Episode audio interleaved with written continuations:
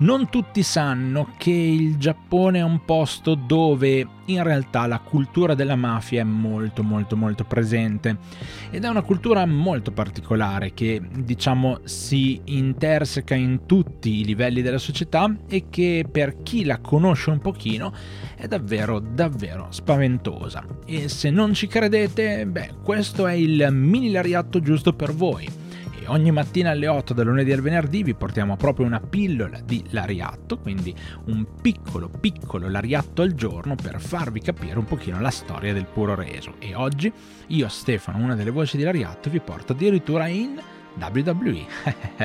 non ve l'aspettavate questa, eh? E invece vi porto lì perché oggi uno dei nostri protagonisti è Tajiri, che è stato uno dei pochi lottatori giapponesi ad avere un minimo di successo proprio nella federazione di Stanford. Ha vinto tre volte il titolo Cruiserweight, due volte il titolo Tag, una con Eddie Guerrero e una con William Regal, e qualcosa, insomma, ha spinto la federazione a puntare su di lui insomma anche se in parte, perché comunque Tajiri avrebbe potuto dare molto, molto di più. Nel 2003 Tajiri inizia a farsi accompagnare da Akio e Sakoda, un gruppo che venne chiamato Kyodai. Non so se ve lo ricordate, se non ve lo ricordate è assolutamente dimenticabile per come lo hanno trattato, ma l'idea iniziale della WWE era quella di trasformare Tajiri e i compagni in una sorta di famiglia mafiosa. Ovviamente Tajiri, che insomma, negli Stati Uniti aveva insomma, trovato un po' di pace e tranquillità. Conosceva molto bene la Yakuza e come la Yakuza interviene all'interno del mondo anche del puro reso, senza, senza aver paura di dirlo.